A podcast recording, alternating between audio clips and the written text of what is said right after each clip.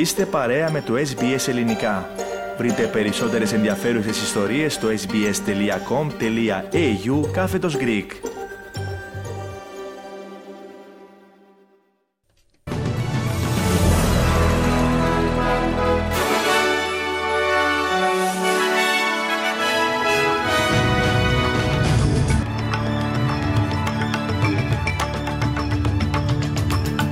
Γεια σας κυρίες και κύριοι, είναι Κυριακή 17 Δεκεμβρίου του 2023 και θα ακούσετε δελτίο ειδήσεων από το ελληνικό πρόγραμμα της ραδιοφωνίας SBS. Στην επιμέλεια και εκφώνηση είναι ο Πάνος Αποστόλου.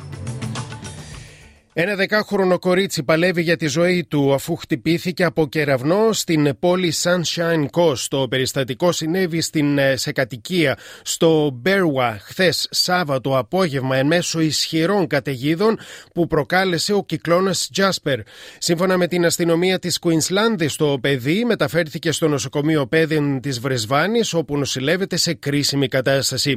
Σήμερα είναι σε ισχύ προειδοποιήσει των αρχών για μεγάλες πλημμύρες στην βόρεια Κουινσλάνδη και σε περιοχές από όπου περνούν οι ποταμοί Daintree, Hebert, Johnston και Mulgrave River. Οι Ομοσπονδιακές Αρχές έχουν ξεκινήσει την καταστολή του φαινομένου παράτυπης προσάυξησης των τιμών σε υπηρεσίες από παρόχους στο Εθνικό Σύστημα Υγείας για άτομα με ειδικές ανάγκες, γνωστό και ως NDIS. Φαίνεται πως ορισμένοι πάροχοι αυξάνουν τις τιμές των υπηρεσιών που προσφέρουν μόνο και μόνο επειδή οι πελάτες τους συνδέονται με το σύστημα, όπως υποστηρίζει ο αρμόδιος ε, υπουργός για το Εθνικό Σύστημα Υγείας NDIS, Bill Shorten. Οι αλλαγές που ξεκίνησαν να εφαρμόζονται θα επιτρέπουν την απαγόρευση συμμετοχής στο NDIS σε παρόχους που παρανόμησαν. Μια μητέρα η οποία έχασε τον τετράχρονο γιο της όταν παρασύρθηκε από αυτοκίνητο σε ένα τραγικό τροχαίο επιθυμεί να συμβάλλει στην καλύτερη ενημέρωση των Αυστραλών οδηγών. Ο γιος της Μισελ Μακλάλιφ, Τόμα, χτυπήθηκε από αυτοκίνητο την πρώτη μέρα των οικογενειακών τους διακοπών στην περιοχή Central Coast της Νέας Νότιας Ουαλίας το 2014. Η κυρία Μακλάφλιχ λέει πως το τραύμα ενός τέτοιου γεγονότος είναι εφόρου ζωής και έχει ήδη ξεκινήσει ένα ίδρυμα μαζί με τον σύζυγό της με τίτλο Μικρή Μπλε Δεινόσαυρη για την καταπολέμηση του φαινομένου των παιδικών θανάτων από τροχαία ατυχήματα εδώ στην Αυστραλία. Στην Ελλάδα τώρα το υλικό από τις κάμερες ασφαλείας ξεσκονίζουν οι αστυνομικοί της δίωξης εκβιαστών της ασφάλειας Αττικής προκειμένου να ιχνηλατήσουν το τζιπ των δραστών του σοβαρού περιστατικού με τους πυροβολισμούς στο γκάζι της Αθήνας προκειμένου να τους εντοπίσουν. Τα θύματα της επίθεσης είναι από την, από την Κρήτη ηλικίας 33, 28 και 24 ετών, οι δύο εκ των οποίων είναι αδέρφια. Σύμφωνα με την ΕΡΤ, ο ένας από τους τρεις νεαρούς που τραυματίστηκαν είναι σε πολύ σοβαρή κατάσταση, αλλά και οι άλλοι δύο έχουν σοβαρά τραύματα.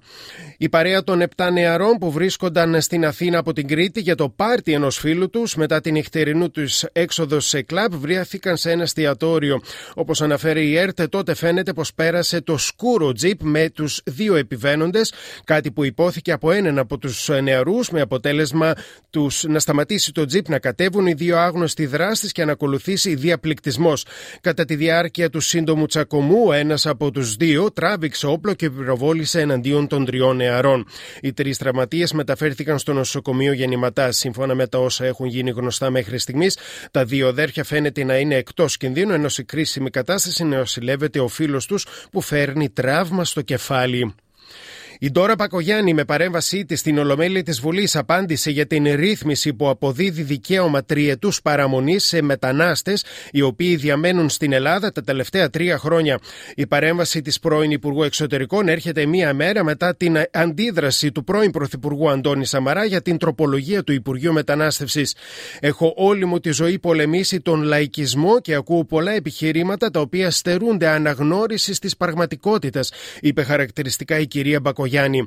Αναφερόμενη στο επίμαχο θέμα της τεκνοθεσίας από ομόφυλα ζευγάρια που απασχόλησε την Βουλή προσφάτως, η κυρία Μπακογιάννη από το βήμα της Βουλής αιτιολόγησε με την άρνησή της να υποστηρίξει την υιοθεσία παιδιών από ομόφυλα ζευγάρια στο παρελθόν. Αναφέρθηκε δε στους λόγους για τους οποίους σήμερα τάσεται υπέρ.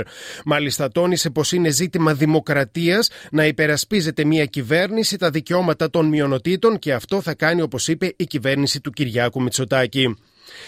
Επιχείρηση της ελληνικής αστυνομίας πραγματοποιήθηκε αργά χθες το απόγευμα στην ευρύτερη περιοχή της Τούμπας στη Θεσσαλονίκη και οι αστυνομικοί προχώρησαν σε 17 προσαγωγές ατόμων. Σύμφωνα με την αστυνομία, η κινητοποίησή της πραγματοποιήθηκε έπειτα από αναφορές για μαζική παρουσία ατόμων στην Τούμπα.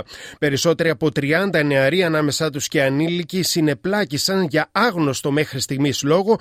Διερχόμενοι πολίτες ειδοποίησαν την αστυνομία ενώ στο σημείο έσπευσε ισχυρή αστυνομική δύναμη.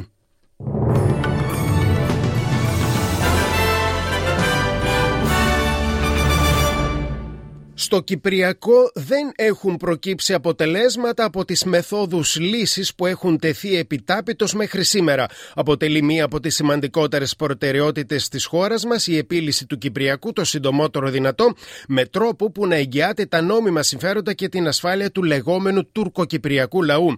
Αυτά υποστήριξε σε συνέντευξή του ο Τούρκος Υπουργός Άμυνας Γιασάρ Γκιουλέρ κάνοντας τον απολογισμό του Υπουργείου του για τη λήξη της χρονιάς. Αναφερόμενος στο Κυπριακό είπε πως η μόνη και οριστική λύση στο νησί είναι η κατοχήρωση της κυριαρχικής εσότητας και του ισότιμου διεθνούς καθεστώτος του τουρκοκυπριακού λαού, όπως αναφέρθηκε στους κατοίκους της ε, βόρειας περιοχής ε, της ε, Κύπρου, στα λεγόμενα γνωστά μας και ως κατεχόμενα.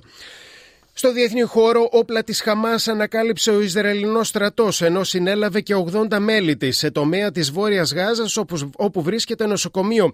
Η Χαμάς, από την άλλη, χαρακτήρισε σφαγή την Ισραηλινή επιχείρηση. Ο εκπρόσωπος του Υπουργείου Υγείας της Χαμάς δήλωσε την, ότι την περασμένη Τετάρτη ο στρατός άνοιξε πυρ κατά των θαλάμων ασθενών στο νοσοκομείο Καμάλ Αντουάν στην πόλη της Γάζας και κατήγγειλε την πολιορκία που διήρκησε αρκετές ημέρες, κάνοντας λόγο για συλλήψεις μελών του νοσηλευτικού προσωπικού. Το Υπουργείο Υγείας της Χαμάς κάνει λόγο για 18.800 νεκρούς από τα Ισραηλινά πλήγματα στη Γάζα μετά την έναρξη του πολέμου με το Ισραήλ, ο οποίος ξέσπασε την 7η Οκτωβρίου έπειτα από την πολύ νεκρή τρομοκρατική επίθεση εξτρεμιστών της Χαμάς στο Ισραηλινό έδαφος. Την ίδια στιγμή, ο Ισραηλινός Πρωθυπουργός Βενιαμίν Νετανιάχου φάνηκε να υποδηλώνει ότι νέες διαπραγματεύσεις είναι σε εξέλιξη για την επιστροφή των ομήρων που κρατούνται από την Χαμάς. 61 νεκροί είναι ο τραγικός απολογισμός ναυαγίου με μετανάστες στα ανοιχτά της Λιβύης. Το, το σκάφος με 86 πρόσφυγες ανετράπη, όπως ανέφερε η Ιταλική Ρεπούμπλικα. Ενώ ο Διεθνής Οργανισμός Μετανάστευσης επιβεβαίωσε την είδηση προσθέτοντας ότι το πλεούμενο είχε αναχωρήσει από την Ζάουρα της Λιβύης.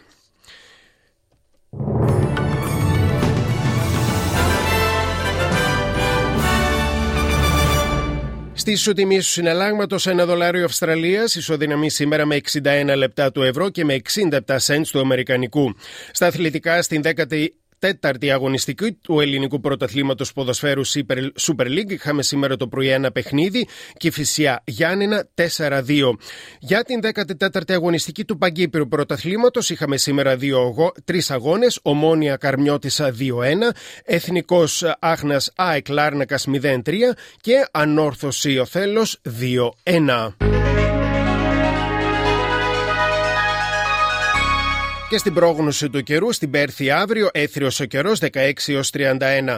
Στην ε, Αδελαίδα, λίγες βροχές 22 έως 28. Στη Μελβούρνη, συννεφιά 16 έως 32. Στο Χόμπαρτ, λίγες βροχές 12 έως 22. Στην Γκαμπέρα, αραιές νεφώσεις 14 έως 32. Στο Γουόλογκονγκ, λίγα σύννεφα 20 έως 27. Αραιές νεφώσεις στο Σίδνεϊ αύριο 22 έως 29. Παρομοίως στο Νιουκάστλ 22 έως 29. Σχεδόν έθριος ο καιρός αύριο στη Βρισβάνη 24 έως 32. Στο Τάnsville σχεδόν έθριος ο καιρός 14 έως 32. Στο Κέντς βροχές 24 έως 29 και στον Τάργον σχεδόν έθριος καιρός 27 έως 35. Έθριος καιρός αλλά και κρύος αύριο στην Αθήνα 3 έως 13. Ήλιος με δόντια και στη Θεσσαλονίκη από 3 έως 11. Έθριος ο καιρός στη Λευκοσία 6 έως 19. Εδώ ολοκληρώθηκε κυρίες και κύριοι το δελτίο ειδήσεων στη σύνταξη και εκφώνηση των Οπάνος Αποστόλου. Μετά τα σύντομα μηνύματα του σταθμού επιστρέφουμε μέχρι τις 6 με ένα ενημερωτικό και μουσικό πρόγραμμα.